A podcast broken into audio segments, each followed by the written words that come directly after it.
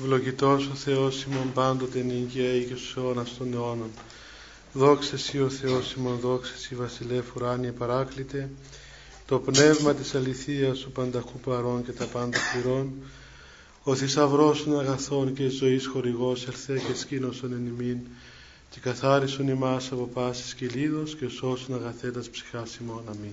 Καλησπέρα παιδιά, καθίστε όσοι μπορείτε.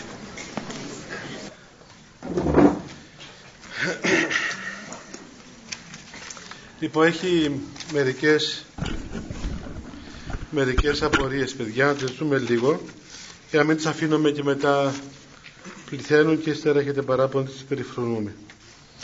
Λοιπόν, λέει η πρώτη. Γέροντα, πώς καταλαβαίνει κανείς ποιο από τα τέσσερα είδη του Θείου Θελήματος εκφράζεται στο θέμα του γάμου; Πρώτον κατά ευδοκία, δεύτερον κατά οικονομία, τρίτον κατά παραχώρηση, τέσσερα κατά εγκατάλειψη. Μήπως φταίει το ξερό μας στο κεφάλι; Μπορεί. Ε, δεύτερη λέει ότι τι έχετε να σχολιάσετε για τον λόγο του Ευαγγελίου που λέει ότι αυτόν ο οποίος ο Θεός συνέζευξε να μην χωρίζεται και όποιος αφήσει τη γυναίκα αυτού και πάρει άλλη ε, θεωρείται ότι κάνει μοιχεία. Τα σημερινά διαζύγια στα οποία συγκατατίθεται η Εκκλησία προφανώς είναι για τη σκληροκαρδία μας και η τρίτη ερώτηση είναι ε, κάπως άσχετη αλλά δεν πειράζει. Μπορείτε να μας εξηγήσετε αν είναι αμαρτία να μην αποδεχόμαστε να βαφτίζουμε ένα παιδάκι τη στιγμή που έχουμε ήδη βαφτίσει ένα ή και δύο; Ναι, πούμε εντάξει, τα πρώτα και μετά θα συνεχίσουμε.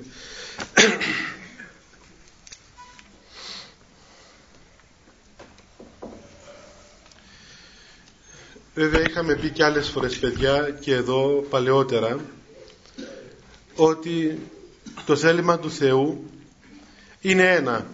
Είναι ένα το θέλημα του Θεού για όλους τους ανθρώπους. Για κάθε άνθρωπο. Και αυτό το θέλημα του Θεού δεν είναι τίποτε άλλο παρά να σωθεί ο άνθρωπος. Έτσι ο Θεός θέλει πάντα σαν ανθρώπους σωθήνε και σε επίγνωση αληθείας ερθήν. Θέλει ο Θεός όλοι οι άνθρωποι να σωθούν και να γνωρίσουν την αλήθεια του Ευαγγελίου, να έρθουν κοντά στο Θεό. Αυτό είναι το θέλημα του Θεού. Για όλους τους ανθρώπους ανεξαιρέτως. Ο Θεός θέλει ο άνθρωπος να έρθει κοντά του, να σωθεί αιώνια ο άνθρωπος. Τώρα, το τι θα κάνει ο άνθρωπος στη ζωή του και πώς θα εφαρμόσει αυτό το θέλημα του Θεού, πώς θα επιτύχει αυτή την, τη, το, τη θέληση, την επιθυμία του Θεού, είναι θέμα πλέον που ανήκει στην ελευθερία του ανθρώπου. Οπότε διαλέγει ο άνθρωπος στη ζωή του ελεύθερα ο ίδιος είτε τον ένα τρόπο είτε τον άλλον τρόπο είτε μέσα στο γάμο είτε μέσα στο μοναχισμό είτε μέσα στην αφιέρωση ξέρω εγώ σε έναν καλό έργο τέλος πάντων τον δρόμο τον οποίο θέλει ο ίδιος άνθρωπος τον οποίο θέλει ο άνθρωπος. Δεν έρχεται ο Θεός να σου πει πάρε αυτήν τη γυναίκα ή πάρε εκείνον τον άντρα έτσι. Διότι δεν μπορούμε να φορτώσουμε στο Θεό τις αδικές μας αποφάσεις. Εμείς έχουμε ευθύνη για την απόφαση τη δική μας. Τώρα να μου πεις κα, κανείς ότι τότε πώς προσευχόμαστε, δηλαδή δεν ξέρουμε εμείς ε, ποιος είναι ο σύντροφός μας, πώς, το ξέρω, πώς, θα το, πώς προσευχόμαστε να μας βοηθήσει να βρούμε μια καλή κοπέλα ή μια κοπέλα βρει έναν καλό άντρα. Εντάξει, ζητούμε αυτό το πράγμα και παρακαλούμε τον Θεό να μας βοηθήσει, να μας σκεπάσει, να μην μας αφήσει να κάνουμε λάθη αλλά ταυτόχρονα είμαστε και έτοιμοι με εμπιστοσύνη στο Θεό ώστε αυτό το πρόσωπο το οποίο θα συγκατατεθούμε εμείς να προχωρήσουμε στη ζωή μας μαζί του να το δεχθούμε αυτό το πρόσωπο και να καταλάβουμε ότι ο γάμος μας είναι ένας σταυρός είναι, είναι ένας δρόμος ο οποίος σκοπό έχει τη Βασιλεία του Θεού όπως το είπαμε πολλές φορές. Άρα μπαίνουμε μέσα στο γάμο προσγειωμένοι. Ξέρουμε ότι αυτός ο γάμος είναι ένα στάδιο αγώνος. Όπως κάποιος που πάει και γίνεται μοναχός, δεν μπαίνει στο μοναστήρι και νομίζει ότι θα βγάλει φτερά και να γίνει άγγελος που την πρώτη μέρα. Έτσι. Και εντάξει, λέμε ότι η μοναχική πολιτεία είναι εις άγγελος πολιτεία και αγγελικό σχήμα και κτλ. Αλλά άγγελοι με φτερά δεν υπάρχουν μέσα στο μοναστήρι, είναι άνθρωποι. Και θα συναντήσεις πρώτα απ' όλα την ανθρώπινη αδυναμία εις τον εαυτό σου τον ίδιο και μετά στους γύρω σου ανθρώπους. θα παλέψεις, θα αγωνιστείς, θα, θα δώσεις αίμα για να λάβεις πνεύμα. Δεν υπάρχει περίπτωση δηλαδή να περάσεις έτσι αυρόχης ποσή αυτών των δρόμων επειδή επήγεσαι στην έρημο, στο μοναστήριο, οπουδήποτε. Το ίδιο συμβαίνει και μέσα στο γάμο. Θα αγωνιστείς μέσα στο γάμο.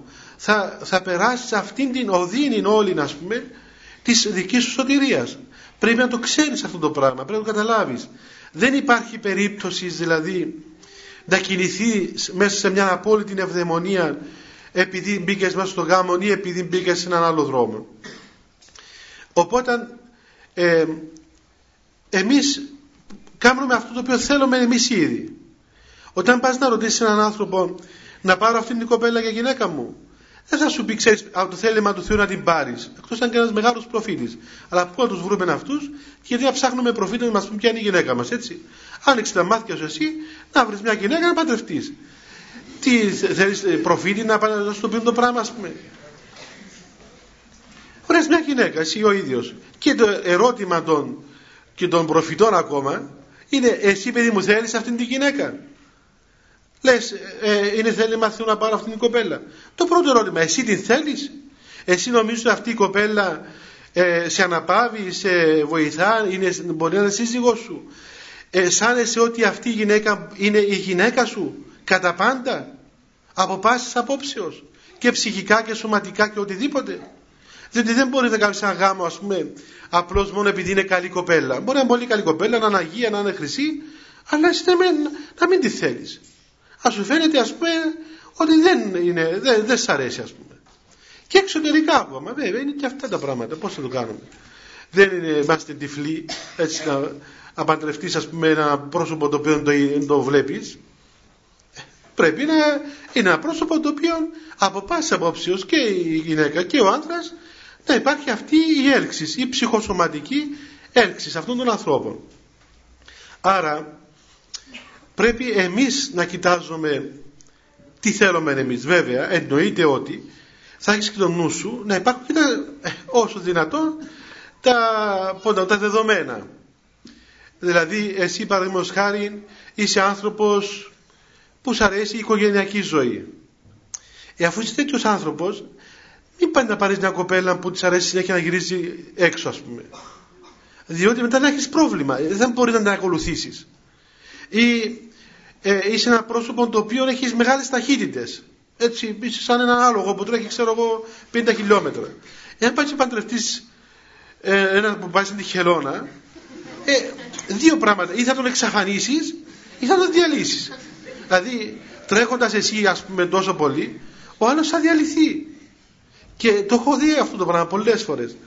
Κυρίως συμβαίνει στις κοπέλες αυτό. Δηλαδή έχει δυναμικές κοπέλες που είναι δυναμικές πόλη, έχουν ταχύτητα, α πούμε. Και πάνε και παντρεύονται κάτι αρνάκια τα καημένα. λοιπόν, της λες κόρη μου, πού τον βρήκες το, το, το, αρνάκι, πού τον βρήκες το αρνάκι; Εσύ είσαι ανάλογο, ας πούμε, και ο τη κούρσα. Αυτός δεν, δεν μπορεί να σε προλάβει, παιδί, δεν μπορεί να σε προλάβει ο άνθρωπος. Πού να σε προλάβει αυτός ο άνθρωπος εσένα; Ε, έλεγε και μια παροιμία, ε, κάποια γυναίκα που είχε κάνει ένα σωρό δουλειές, λέγε τον άντρα της: Έχω ένα σωρό δουλειές να κάνω και το χωριό να γυρίσει τον ακόμα. δηλαδή έπρεπε να κάνει δουλειέ να γυρίσει και το χωριό. Ήταν μέσα στις δουλειές και τούτο το πράγμα. ε, μετά, μετά λέει, ας πούμε, παραπονούνται οι κοπέλες ότι ο άντρας μου δεν με καταλαβαίνει. Δεν στέκει σαν άντρας δίπλα μου, ας πούμε. Δεν με, μα πού να σε καταλάβει, πού να σε προλάβει πρώτα απ' όλα. Πού να σε διαφυγεί άνεμος και καπνός, πού να συνειδητοποιήσει αυτός που είσαι εσύ, εσύ χάθηκες. Πήγε, αφού βλέπεις, ας πούμε, μια επίσκεψη, ξέρω εγώ, ο άνδρας και η, η γυναίκα του. Η γυναίκα, ναι, η γυναίκα του. Λοιπόν, ε, που να πει μια λέξη εκείνος, αυτή λέει χίλιες. Χίλιες λέξεις, ας πούμε. Πάει να ξαναπεί κάτι, εσύ με μιλάς, δεν ξέρεις, ας πούμε. Άκου. Άλλον, ας πούμε. Πάει να πει κάτι, όχι είναι έτσι πολλές, εσύ είναι έτσι πολλές. Ε, ε, διαλύθηκε εκεί, μαζεύεται σε μια γωνιά ο άνθρωπος και διότι να, αν επαναστατήσει κάποτε, μπορεί κάποια στιγμή να επαναστατήσει. Ή αν δεν επαναστατήσει θα συγκαταλεχθεί μετά των οσιομαρτύρων και το... του μεγάλου Αντωνίου, του μεγάλου Παϊσίου κτλ. Και έτσι θα εισέλθει στη βασιλεία των ουρανών χωρίς μεγάλο κόπο. Αυτό συμβαίνει, εγώ το έχω δει τουλάχιστον ε, ναι, στις κοπέλες, δηλαδή που έχουν την ταχύτητα. Ε, στους άντρες συμβαίνει άλλος, μπορεί να είναι σκληρός άνθρωπος, αδιάφορος ξέρω εγώ και παίρνει μια ευαίσθητη κοπέλα, που δεν μπορεί να καταλάβει, δεν μπορεί να την κατεσταθεί. Είναι καλά γι' αυτό παιδιά, χρειάζεται να γνωρίσει κανείς προηγουμένως, έτσι, να γνωρίσει τον άλλον άνθρωπο. Να γνωρίσει, να τον δείτε πώς, πώς είναι εκείνος ο άνθρωπος, πώς συμπεριφέρεται, τι θέλει στη ζωή του. Ε, υπάρχουν άνθρωποι που θέλουν να κάνουν ας πούμε έναν τρόπο ζωής. Εσύ αφού δεν είσαι αυτός ο τύπος του ανθρώπου, δεν σας αρέσουν αυτά τα πράγματα. Γιατί πάεις από τώρα και ε, παίρνεις ένα πρόσωπο το οποίο είναι ανώμιο με σένα. Αφού λες ότι δεν μπορείς, δεν μπορεί να το ακολουθήσει και το πρόσωπο. Έτσι. Παντρεύεσαι ένα επιχειρηματία. Αυτός όλη μέρα θα κάνει συνεδριάσεις και να. Αυτά. Και εσύ θέλεις έναν άνθρωπο σπίτι να μεγαλώνει τα μωρά σου. Ε, δεν γίνεται αυτό το πράγμα. Εκείνος ε, θα, είναι, θα λείπει όλη μέρα σε meeting, πώς τα λένε εδώ τώρα, ε, σε συνεδριάσεις, σε, ε, να βγαίνει έξω ας πούμε, με τους μεγάλα πρόσωπα της κοινωνίας. Ε, παραπονιές γιατί δεν έρχεται σπίτι, γιατί δεν κάθεται στο παιδιά, γιατί το ένα το άλλο.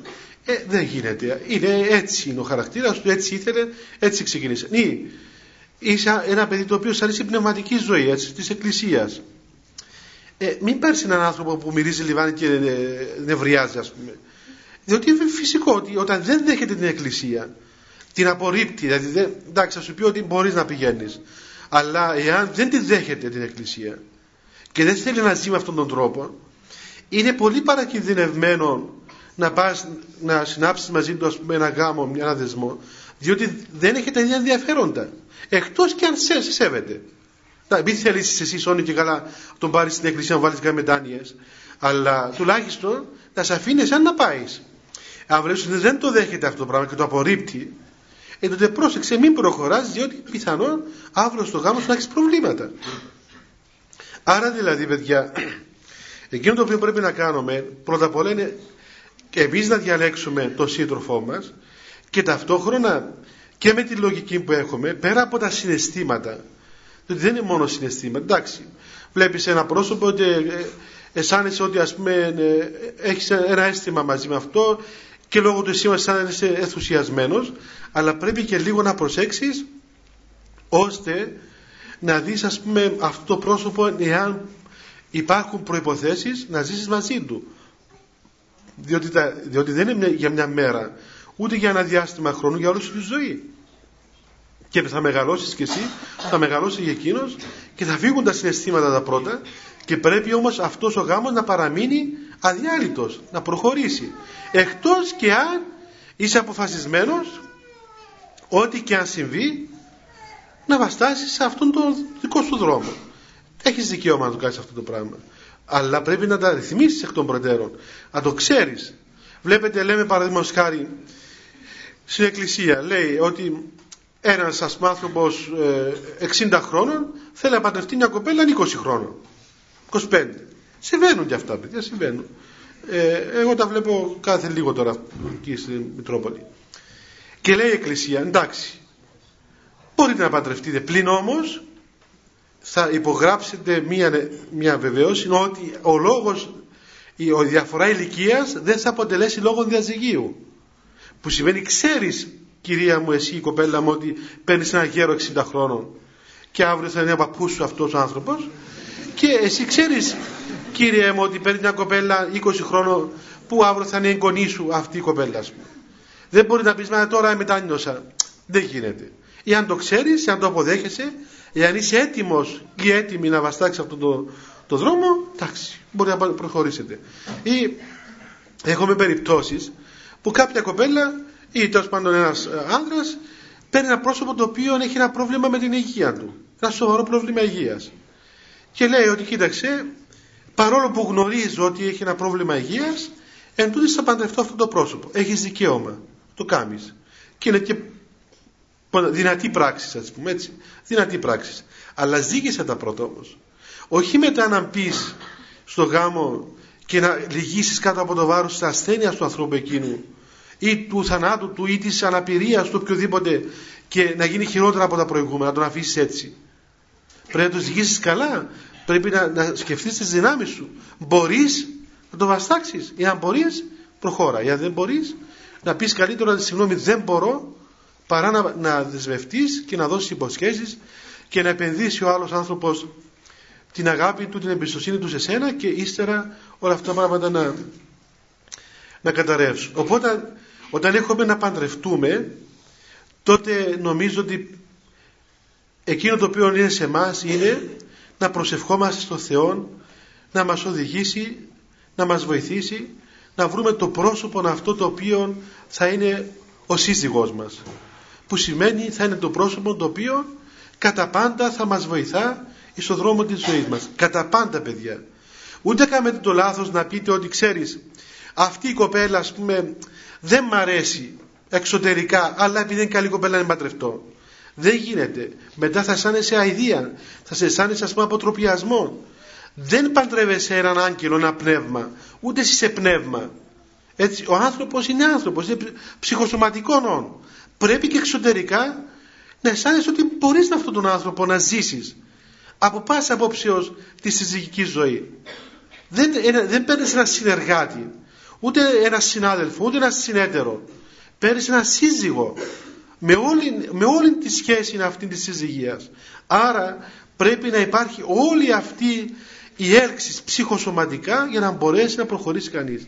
Δεν είναι καλό πράγμα ο άνθρωπος να βλέπει μόνο τις αρετές. Δεν έχουμε αυτή τη δύναμη.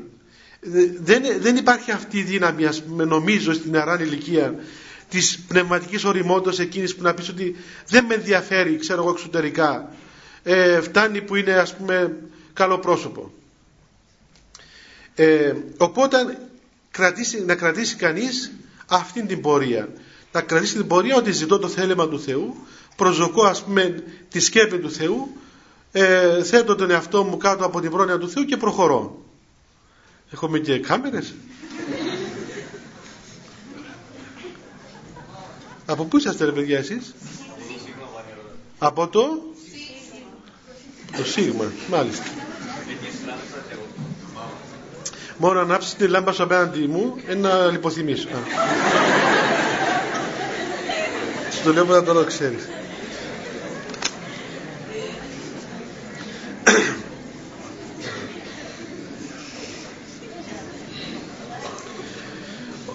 λοιπόν οπότε παιδιά το θέλημα του Θεού είναι θα εκφραστεί έτσι στην απόφαση μας εμάς ότι διαμέσου αυτού του προσώπου συνάπτω τον γάμο μου ο οποίος σκοπό έχει ας πούμε τη σωτηρία μου. Αυτό είναι το, το θέλημα του Θεού. Τώρα όσο για το ξερό στο κεφάλι αυτό θα το φέρει η συνέχεια. Δηλαδή εάν στη συνέχεια δούμε ότι ε, δυστυχώς ας πούμε ε, επαντρευτήκαμε κάποιο δύσκολο πρόσωπο ε, τότε θα κάνουμε υπομονή όσο μπορούμε και για να πάμε και στο θέμα των διαζυγίων. Είναι ένα μεγάλο πρόβλημα παιδιά. Σήμερα στην, ε, στην Κύπρο ε, έτσι, έχουμε αυτό το μεγάλο πρόβλημα το μεγάλο πρόβλημα των διαζυγίων.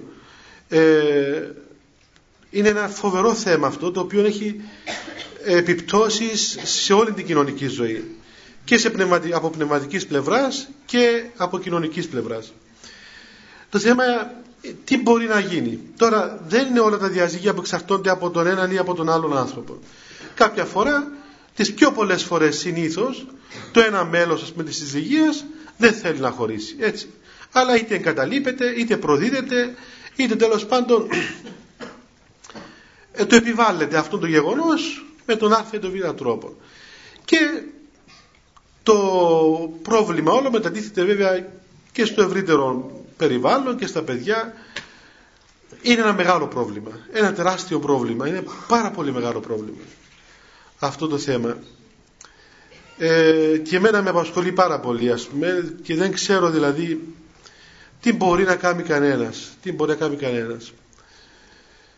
Όμως να πούμε και την άλλη πλευρά του πράγματος. Είναι μερικές φορές που διαρωτάσαι λες το διαζύγιο δεν είναι καλό ναι σίγουρα δεν το δεχόμαστε όμως μεταξύ δύο κακών διαλέγεις το μικρότερο κακό. Είναι προτιμότερο να ζει κανείς μέσα σε ένα γάμο ο οποίος είναι κόλαση.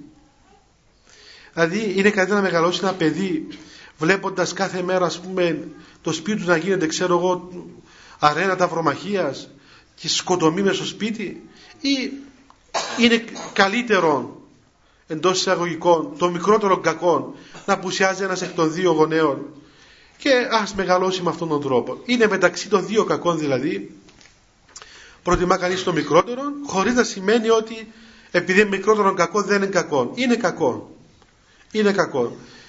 Ε, εγώ προσωπικά νομίζω ότι αυτό το θέμα των διαζυγίων είναι ένα από τα μεγαλύτερα προβλήματα που έχουμε σήμερα στον τόπο μας και ίσως και παγκόσμια αλλά λέω εγώ γιατί στη δικά μας τα δεδομένα.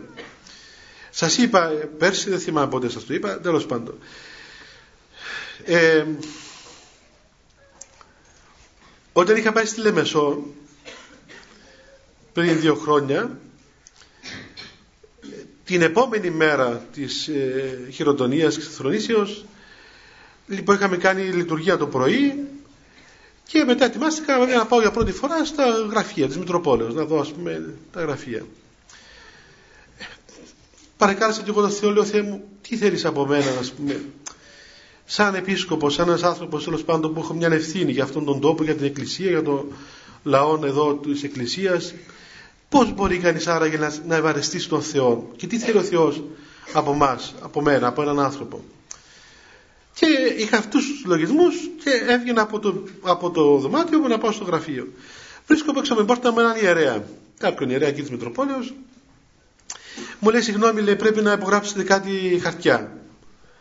Λέω τι χαρτιά πάτερ, ε, τι είναι αυτά τα χαρτιά, ούτε τα ήξερα κιόλας γιατί δεν ήμουν και των προτέρων μέσα της Μητροπόλης.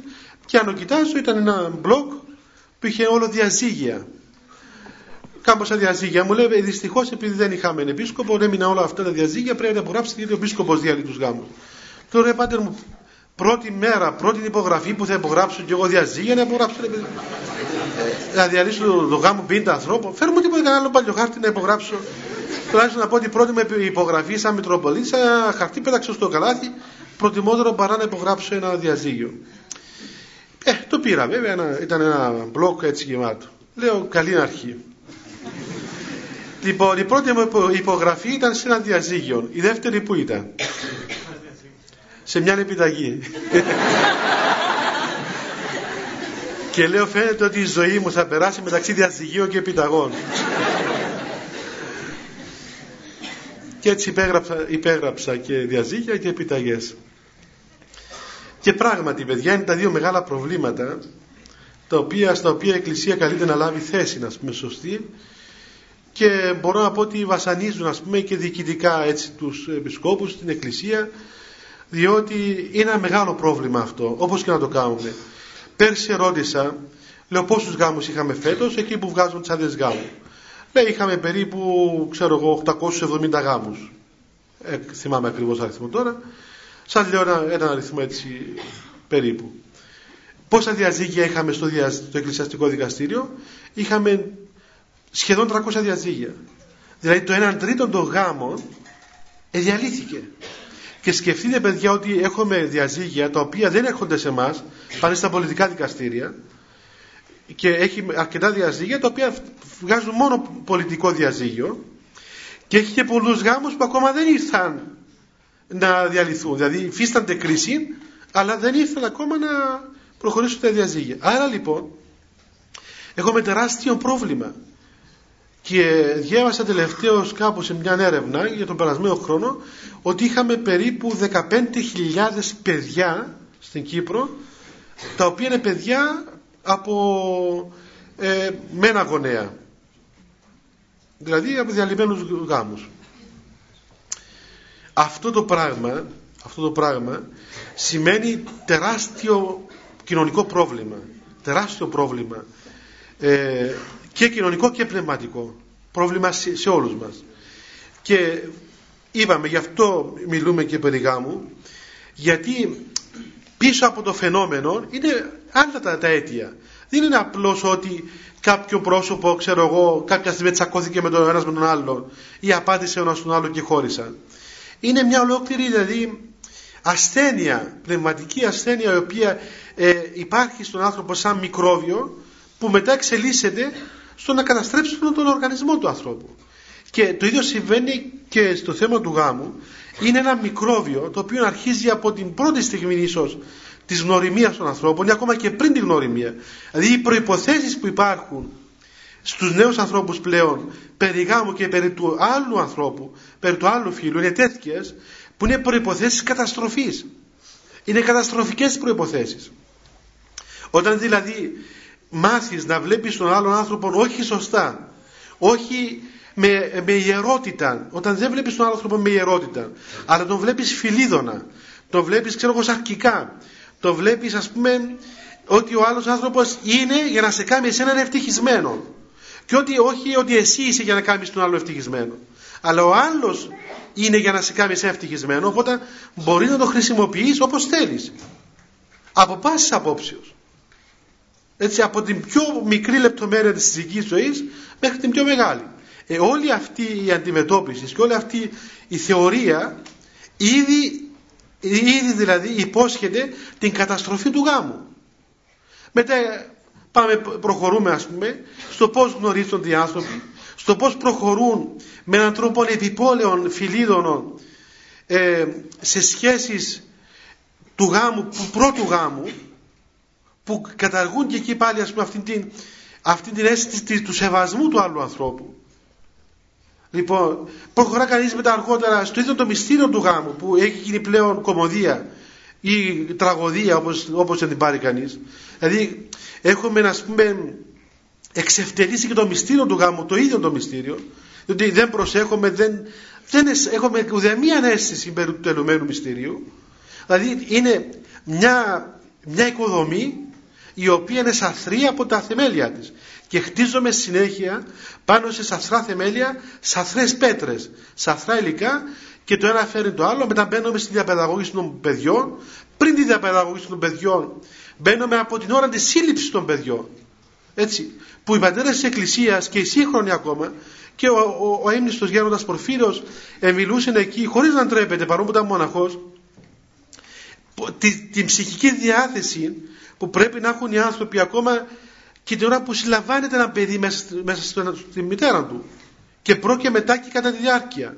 Ε, όλα αυτά τα πράγματα τα οποία κατά έναν πολύ έτσι ε, σπουδαίο τρόπο τα, τα είπαν και οι αρχαίοι πρόγονοι μας. Μου κάνει εντύπωση και ίσως σας φέρω κάποια στιγμή αποσπάσματα από αρχαίους συγγραφείς Έλληνες να δείτε τι, πώς μιλούν οι αρχαίοι Έλληνες πρόγονοι μας περί της ψυχολογίας του εμβρίου που, που δίνουν σημασία στο πώς διαμορφώνεται ο άνθρωπος από τη στιγμή που είναι έμβριο ακόμα.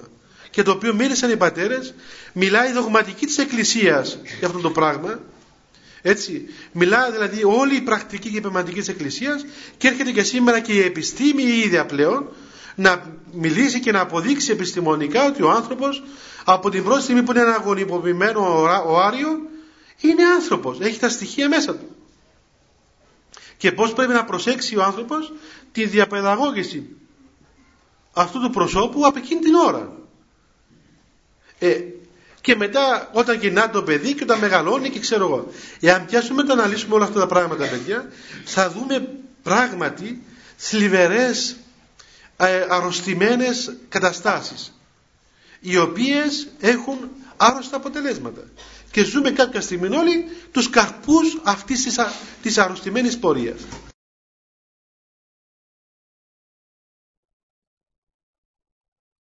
Οπότε εκείνο που χρειάζεται είναι νομίζω από την αρχή να πιάσει κανείς τα πράγματα σωστά από την αρχή. Είναι μεγάλη υπόθεση ο άνθρωπος να καταλάβει από την αρχή πώς πρέπει να βλέπει τον άλλον άνθρωπο, πώς πρέπει να τον πλησιάζει, πώς πρέπει να τον σέβεται, πώς πρέπει να προχωρεί στο γάμο, πώς πρέπει να συμπεριφέρεται μέσα στο γάμο, πώς να συμπεριφέρεται όταν έχει παιδάκια μικρά, πώς να γίνουν μετά μεγάλα και ούτω καθεξής. Ε, κάποτε θυμάμαι ένα διάλογο, κάποια κοπέλα τέλος πάντων, κάποια στιγμή, ε, έτσι ελεύθερη κοπέλα, τέλος πάντων με σύγχρονη, σύγχρονος άνθρωπος, με τις σύγχρονες εντός εισαγωγικών αντιλήψεις έμεινε έγκυος πριν παντρευτεί.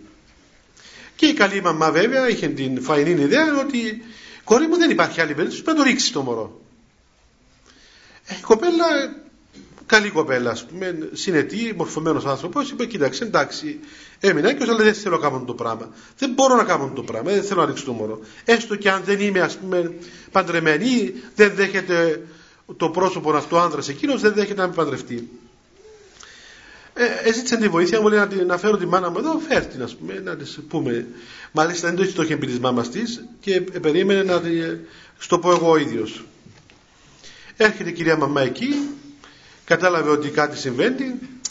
Ε, χαίρετε, χαίρετε κυρία, τι συμβαίνει; Λέω, κάτσε ας πούμε να γνωριστούμε, τι δουλειά κάνετε, ε, πώς είστε, από πού είστε, ξέρω εγώ αυτά. Αλλά ε, καταλάβει, είχε την αγωνία μου. Για να με φέρει να με κόρη μου κάτι συμβαίνει. Ε, τι θα λέγα, τι λέει, νομίζετε η κόρη σας με έχει ένα δεσμό, ναι ξέρω ότι έχει ένα δεσμό. Ε, το ξέρετε έχει καιρό, έχει καιρό, ναι το ξέρω έχει ένα χρόνο.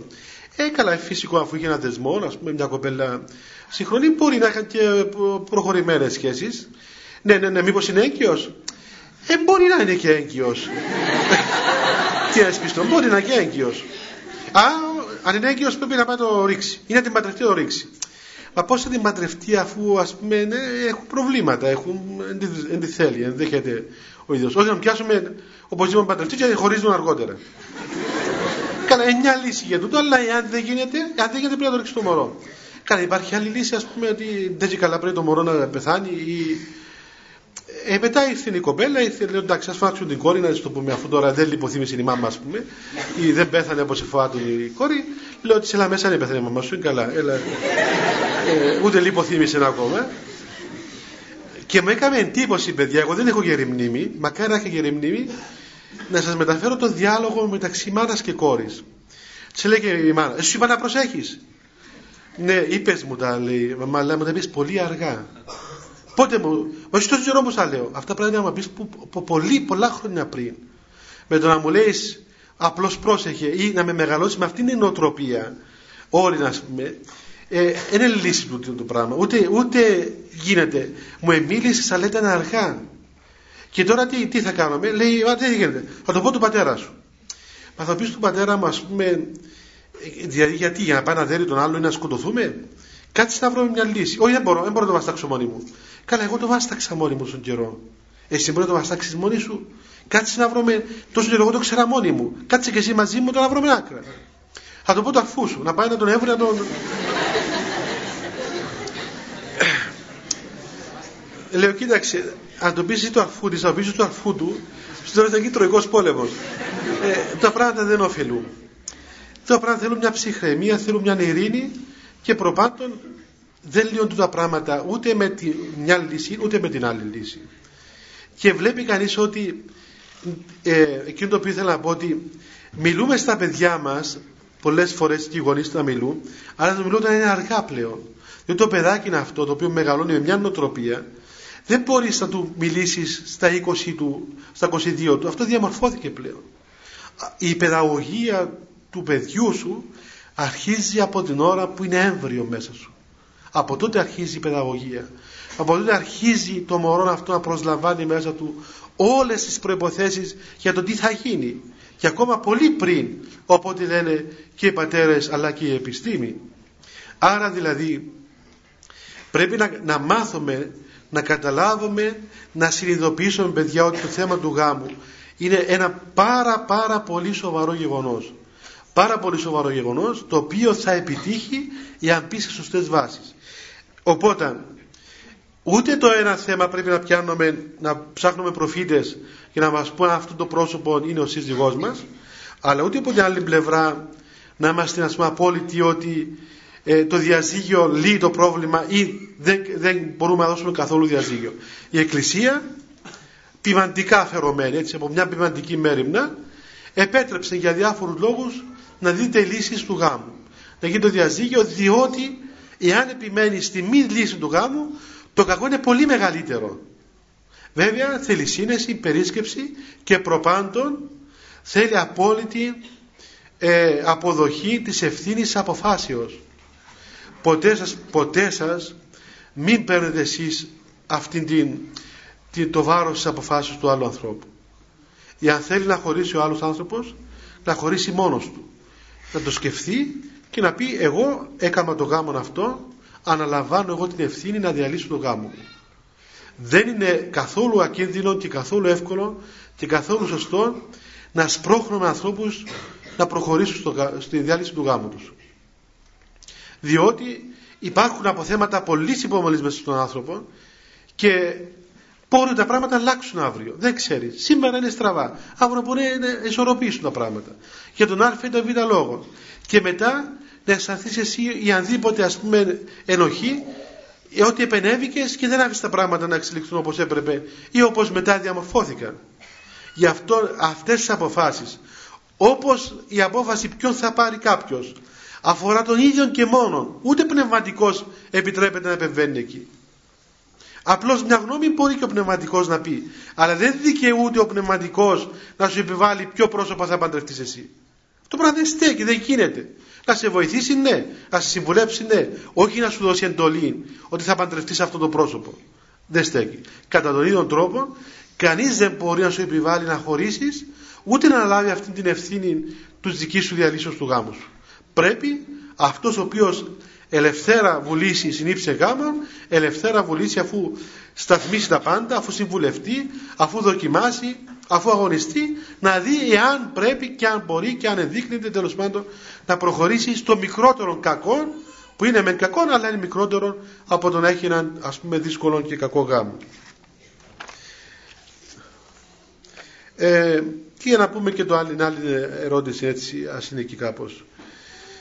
Ε, το θέμα τους βαπτίσεως.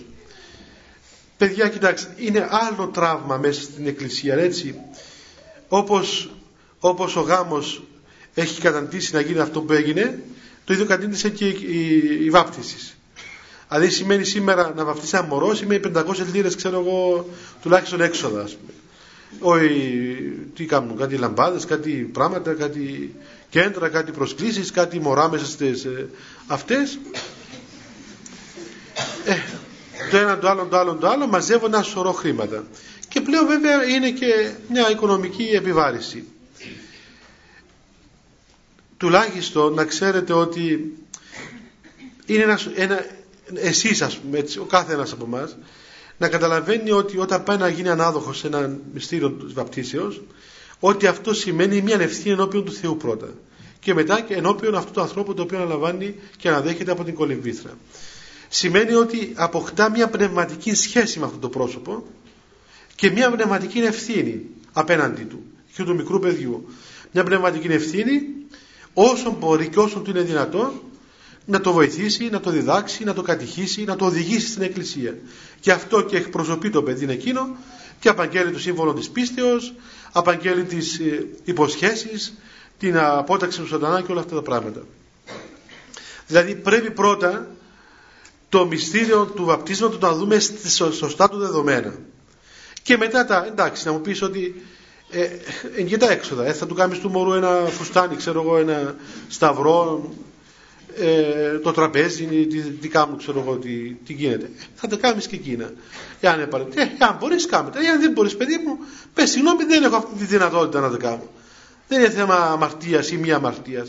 Είναι θέμα μπορώ ή δεν μπορώ. Ή ακόμα και θέμα θέλω ή δεν θέλω. Δηλαδή, βλέπω ότι ας πούμε κάποιο πρόσωπο θέλει να μου δώσει το παιδί να το βαφτίσω και δεν το κάνει. Δηλαδή, δεν θα μπορέσω αύριο εγώ να ξεπληρώσω τα καθήκοντά μου απέναντι σε το παιδί.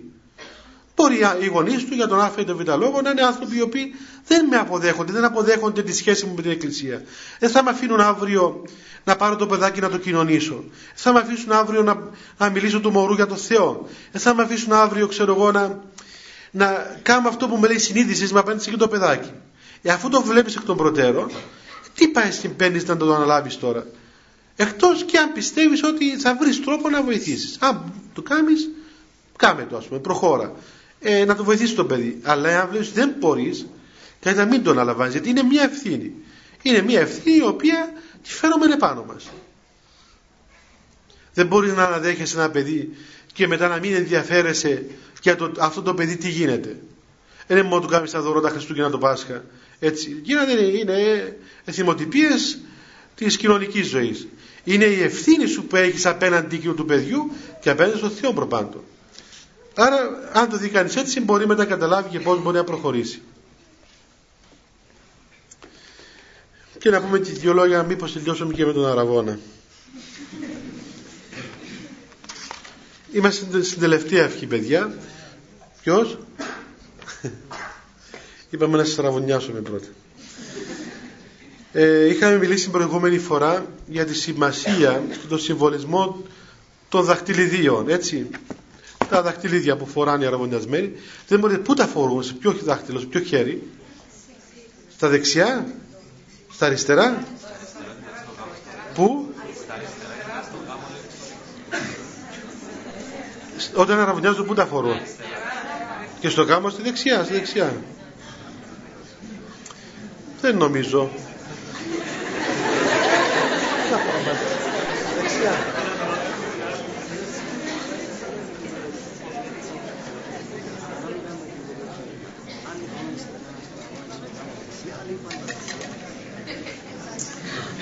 Ο Πάτερ λέει είναι ανάλογα με την περιοχή. Δηλαδή αν είσαι ας πούμε... αν είσαι λεμεσανός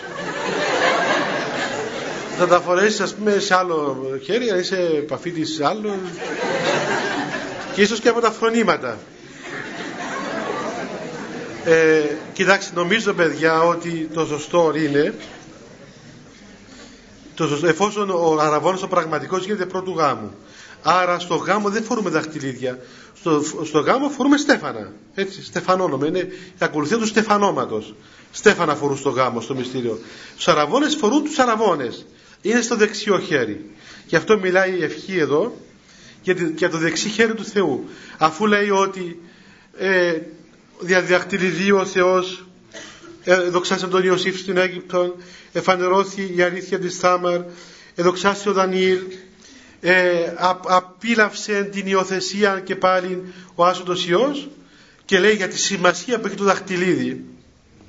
Και είπαμε παιδιά ότι αυτό το πράγμα στην Εκκλησία είναι σημαντικό το ότι δεν είναι μόνο αυτό που βλέπουμε έτσι δεν είναι απλώς ένα δαχτυλίδι που φορούμε αλλά έχει μια σημασία μεγάλη. Δηλαδή αυτό το δαχτυλίδι πέρα από το, βλε... το ορώμενο είναι και το νοούμενο. Είναι αυτό το οποίο είναι μαζί με αυτό το πράγμα έχει ένα συμβολισμό που ο συμβολισμός εκείνος. Δεν είναι τυπικός συμβολισμός είναι ουσιαστικός συμβολισμός. Είναι ουσία. Δεν είναι απλός σύμβολο αλλά έχει μια ουσία. Έχει μια ευλογία. Είναι ευλογία αυτό το πράγμα. Είναι το ορατό σημείο της ευλογίας του αραβόνος όπως βλέπετε εμείς είμαστε ιερείς.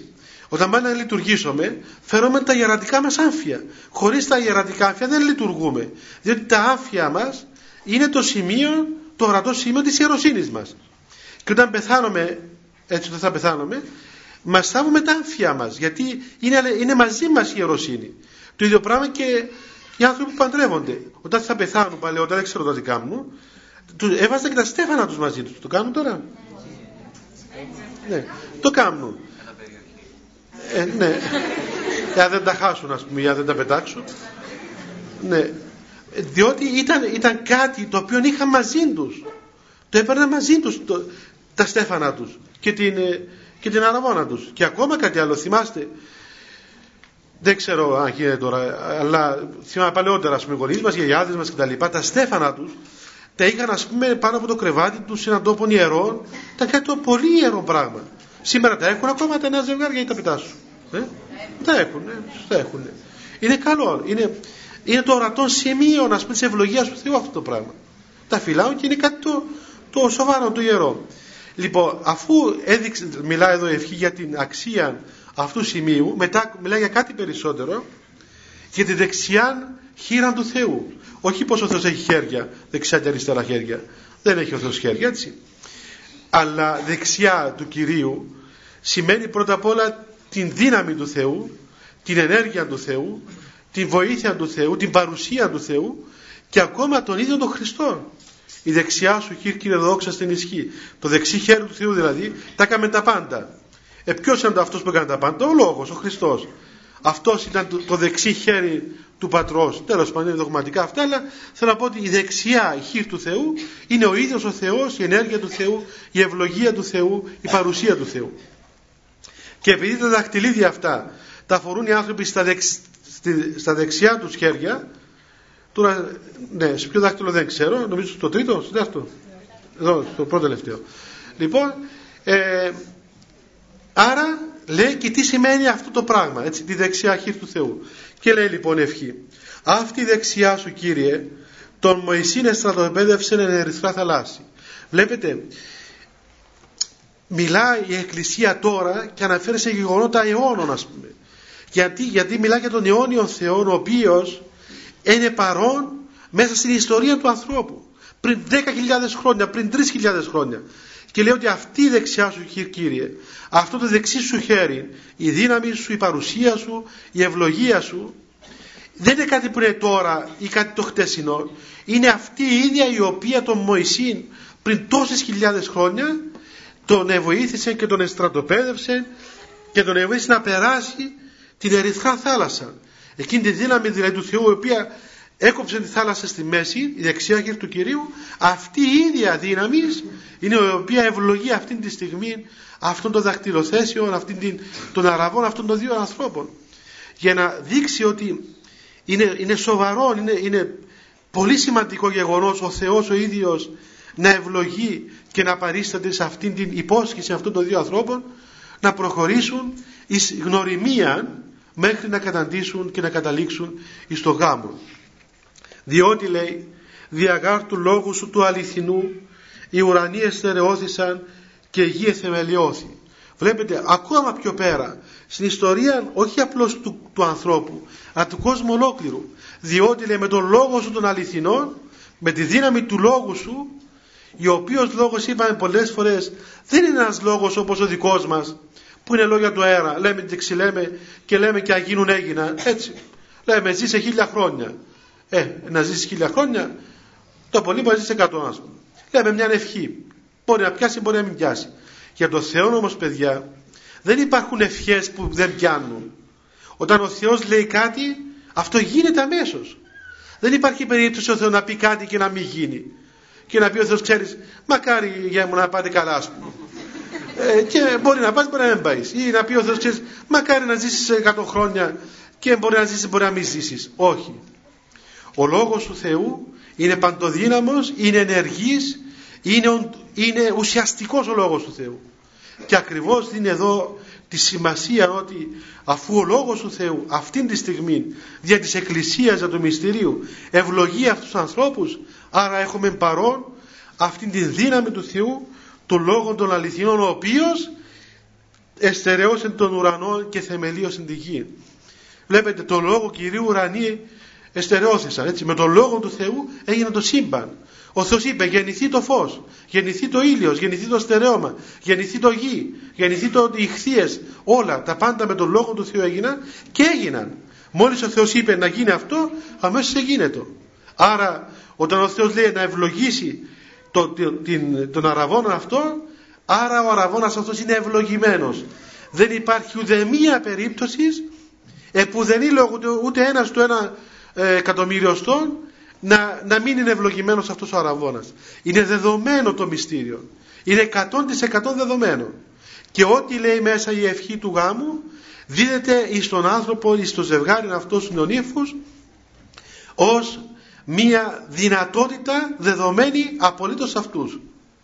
Δηλαδή παίρνουν μέσα στην ύπαρξή τους οι άνθρωποι αυτοί μία δυνατότητα την οποία βέβαια θα ενεργοποιήσουν ήδη εάν συμπράξουμε την ελευθερία τους. Μπορεί να μην την ενεργοποιήσουν, μπορεί να την αδρανοποιήσουν, μπορεί να την αχρηστεύσουν, αλλά όμως είναι δεδομένοι σε αυτούς από την ώρα που παίρνουν την ευλογία του μυστηρίου. Γι' αυτό είναι σημαντικό το μυστήριο. Δεν μπορεί να πει κανείς ότι καλά αφού ε, ε, συμφωνήσαμε έναν και πάμε να κάνουμε το γάμο μας στην εκκλησία αφού αγαπάμε ένα τον άλλο είπαμε να μείνουμε μαζί τε, δώσαμε λόγο, βάλαμε το στην εφημερίδα ξέρω εγώ κάνουμε όλα τα δεδομένα τι χρειάζεται το μυστήριο; Δεν γίνεται παιδιά, χωρίς το μυστήριο δεν είναι δυνατόν να δοθεί η ευλογία αυτή η οποία είναι ευλογία οντολογική, δυναμική, ουσιαστική, απαραίτητη να προχωρήσει αυτός ο άνθρωπος. Να προχωρήσετε σε αυτή τη σχέση. Εκτός και αν αυτή η σχέση εξελιχθεί ας πούμε έξω από τα όρια της Εκκλησίας, οπότε εκεί πλέον δεν έχω, είναι εκτός Εκκλησίας τα πράγματα. Αφού λοιπόν με τον ίδιο λόγο σου λέει των, των αληθινών που οι ουρανοί εστερεώθησαν και η γη εθεμελιώθη και δεξιά τον δούλο σου ευλογηθήσετε να ευλογηθεί και δεξιά το δούλο σου άρα με στα δεξιά σας χέρια να βάλετε τις ε, αραβώνες σας από όπου και αν κατάγεστε και από ποια, από ποια φρονήματα και αν έχετε λοιπόν στα δεξιά χέρια θα βάλετε τις αραβώνες διότι εδώ μιλά ξεκάθαρα και τη δεξιά αυτών των ανθρώπων ευλογηθήσετε το λόγο σου το, το κρατιό και το βραχίον ίσου το υψηλό με τον κρατιό σου λόγο, τον δυνατό σου λόγο και με τον υψηλό βραχίωνα, βραχίωνα η δύναμη του Θεού. Είναι παρομοιώσεις παιδιά, ανθρωπομορφικές έτσι. Παρουσιάζει τον Θεό με δυνατό χέρι, με υψηλό βραχίωνα για να δείξει την δύναμη και την παρουσία του Θεού. Αυτός ούν και νυν δέσποτα, αυτός λοιπόν λέει και εσύ δέσποτα, ευλόγησον το δαχτυλοθέσιον τούτων ευλογίαν ουράνιον. Εσύ λέει δέσποτα κύριε να ευλογήσεις αυτό το δαχτυλοθέσιο, την τοποθέτηση των δαχτυλιδίων με ουράνια ευλογία. Και αυτό που λέει δίδεται, δηλαδή λέγοντας αυτά τα πράγματα παιδιά, αυτά πλέον δίδονται ως δώρα, ως ενέχειρα εις τα χέρια και στην ύπαρξη των ανθρώπων αυτών οι οποίοι σε αυτούς γίνεται το μυστήριο. Είναι δεδομένα πλέον. Άρα δίδεται σε αυτούς ευλογία ουράνιος. Ευλογία η οποία είναι ευλογία από τον Θεό που δεν συγκρίνεται με τίποτα το επίγειο γι' αυτό δεν είναι επίγειος ευλογία αλλά είναι ουράνιος ευλογία δεν μπορεί να συγκριθεί δεν υπάρχει κάτι όμοιο ούτε υπάρχει κάτι που είναι εισάξιο ούτε κάτι που είναι ισοδύναμο είναι ουράνια ευλογία γιατί είναι από τον ουράνιο Θεό και άγγελος Κυρίου προπορευέ στο έμπροσεν αυτόν πάσα στα ημέρας της ζωής αυτών. Βλέπετε τι ωραίο πράγμα. Δηλαδή τι, τι ωραίο πράγμα είναι, είναι να ραβωνιάζεσαι σωστά. Πολύ ωραίο πράγμα. Αφού κάποιος μου είπε ότι τώρα που διαβάζω το μυστήριο του γάμου, θέλω να παντρευτούμε έτσι μισή ώρα. Λέω μακάρι. Ε, διότι καταλαβαίνει κανείς ότι πόσο σπουδαίο πράγμα είναι να ξεκινάς τη ζωή σου. Και Ξέρετε, παιδιά, έτσι, όσοι από εσάς περάσετε αυτό το στάδιο, ότι ξεκινάει κανείς τη ζωή του και έχει ωραία σχέδια μέσα του. Έτσι είναι, είναι νεανική ηλικία. Είναι ωραίο πράγμα. Λες, να ξεκινήσω τη ζωή μου, ρε παιδί μου, και σκέφτεσαι ένα ωραίο σπίτι, μια καλή σύζυγο, καλά παιδάκια, μια καλή δουλειά, να είναι όλα όμορφα και καλά. Και λες, κοίταξε, κάνουμε το σπίτι μας, να είμαστε μακριά από τους γονείς μας, να μην μας επηρεάζουν, να κάνουμε τόσα μωρά, να κάνουμε τόσες δουλειές. Δηλαδή, μέσα στη φαντασία του ανθρώπου υπάρχει μια ωραία ε, πώς να πούμε, προ, προδιάθεσης, να είναι όλα τόσο ωραία. Πόσο μάλλον παιδιά αν καταλάβουμε ότι αυτά θα είναι ασυγκρίτως ωραία εάν αυτά στηριχθούν σωστά και πάρουμε σαν ενέχειρο την ευλογία του Θεού ότι θα έχουμε ευλογία ουράνιο σε αυτήν τη σχέση μας και ότι μας δίδεται από το μυστήριο, από τον Αραβόνα άγγελος Κυρίου λέει να προπορεύεται ενώπιον αυτόν. Δηλαδή όπου να πάεις, όπου να πάτε μαζί με τον σύντροφό σας θα είναι ένας άγγελος Θεού ο οποίος θα σας ανοίγει τον δρόμο θα σας προσέχει, θα σας σκεπάζει, θα σας οδηγεί. Θα είναι ο δρόμος όχι αθώς παρτός αλλά δρόμος ο οποίος άγγελος Θεού θα τον ανοίγει και να σας οδηγεί εκεί. Αισθάνεται ο άνθρωπος μια ασφάλεια πλέον ότι προχωρώ σε αυτή τη σχέση μου ασφαλισμένα είναι ε, ε, περιχαρακωμένα παντού ας πούμε αυτά τα, τα οποία εγώ ζητώ μέσα σε σχέση με αυτόν τον άνθρωπο, αυτόν τον πρόσωπο. Είναι μεγάλη υπόθεση, μεγάλη σημασία. Νομίζω ότι είναι η πιο σπουδαία προϋπόθεση στη σχέση αυτών των ανθρώπων να μπει σωστά και όμορφα η ευλογία του Θεού είναι επιγνώση. Γι' αυτόν τον το λόγο και τελειώνει εδώ η ακολουθία του γάμου, του Αραβόνος, πρέπει να μάθουμε παιδιά κάθε πράγμα στη ζωή μας να το χαιρόμαστε στην ώρα του. Ότι τώρα είναι ο αραβώνας. Δεν είναι ο γάμος. Είναι ο αραβώνας. Θα χαρούμε την περίοδο του αραβώνος. Θα, θα αγωνιστούμε στην περίοδο του αραβώνος της νορεμίας που θα μάθεις μέσα στον αραβώνα έστω και αν αγαπάς τον άλλο πρόσωπο έστω και αν το ποθείς, έστω και αν το επιθυμείς έστω και αν όλα εκείνα τα χίλια τα δεδομένα οφείλει να σέβεσαι αυτό το πρόσωπο και να ξέρεις ακόμα δεν ήρθε η ώρα του γάμου. Πρέπει να μάθεις να το σέβεσαι γιατί αν δεν το μάθεις μες στον αραβώνα δεν θα το μάθεις και μες στον γάμο. Και η καταστροφή του γάμου ξεκινά από τη στιγμή που τα δύο πρόσωπα αυτά δεν έμαθαν να σέβονται ο ένας τον άλλον σε όλες τις φάσεις της συζυγής τους ζωής. Δεν θα πω περισσότερα παιδιά, ήρθε η ώρα εδώ. Και από την άλλη φορά θέλει ο Θεός και ζούμε θα πούμε και περί του γάμου. Λοιπόν, εμείς είμαστε εδώ, πρώτα Θεός έτσι κανονικά σε 15 μέρες. Λοιπόν, να κάνουμε προσευχή παιδιά και να φύγουμε. Α, συγγνώμη. Πού είσαι Μάρια, ανακοινώσεις. Έχω τρεις ανακοινώσεις παιδιά να σας κάνω. Πρώτη, Αγρυπνία λέει ιερός ναός του Αγίου Πνεύματος. Σε αυτόν τον ναό δηλαδή. Τετάρτη προς Πέπτη, 8 με 9 Νοεμβρίου, εορτή του Αγίου Νεκταρίου. Θα γίνει αγρυπνία εδώ στο εκκλησάκι του Πανεπιστημίου. Αρχίζει στις 8.30 και τελειώνει στις 12.30. Όχι Μαρία, 12.30 είναι νωρίς που έβαλες. Ναι, δεν γίνεται να τελειώσει η λειτουργία στις 12.30. Μία η ώρα το νωρίτερο. Έτσι. Δεν μπορεί. Η λειτουργία πρέπει να αρχίσει τουλάχιστον 12 παρά. Θέλει μια ώρα. Ε, μην 12.30 δεν γίνεται. Και στην Αγρυπνία θα ψάλει η Βυζαντινή χοροδία του Πανεπιστημίου Κύπρου. Δηλαδή προποθήθεται ας πούμε ε, ε, καλή Αγρυπνία έτσι όμορφη. Δεύτερη, όμιλος Ορθόδοξης και Ελληνικής Παράδοσης Πανεπιστημίου στις 6 Νοεμβρίου ώρα 8.30 μετά μεσημβρία 8.30 έως 9.30 το βράδυ ο Όμιλος Ορθόδοξης και Ελληνικής Παράδοσης διοργανώνει διάλεξη συζήτηση στην αίθουσα Α110. Μπορεί και να αλλάξει λέει. Και ο μιλητής είναι ο Σάββας ο Αλεξάνδρου, ο θεολόγος, καλός, καλός θεολόγος. Μιλάει ωραία, ξέρει πολλά πράγματα. Με θέμα Εκκλησία, πρόκληση και πρόσκληση σωτηρίας. Και προσκαλείστε κι εσείς να ακούσετε αυτήν την ομιλία. 6 Νοεμβρίου τι μέρα είναι; Την επόμενη Δευτέρα δηλαδή η ώρα 8.30 με 9.30. Στην αίθουσα Α110 που πιθανόν να αλλάξει και θα σας ανακοινωθεί αργότερα. Που σε βγάλετε ανακοινώσεις. Επίσης ε, πάλι ο Όμιλος Ορθόδοξης Παράδοσης έχει εκδώσει μπλοκ σημειώσεων. Όσοι θέλετε μπορείτε να αγοράσετε ε, τα μπλοκ αυτά στις εξόδους της Εκκλησίας.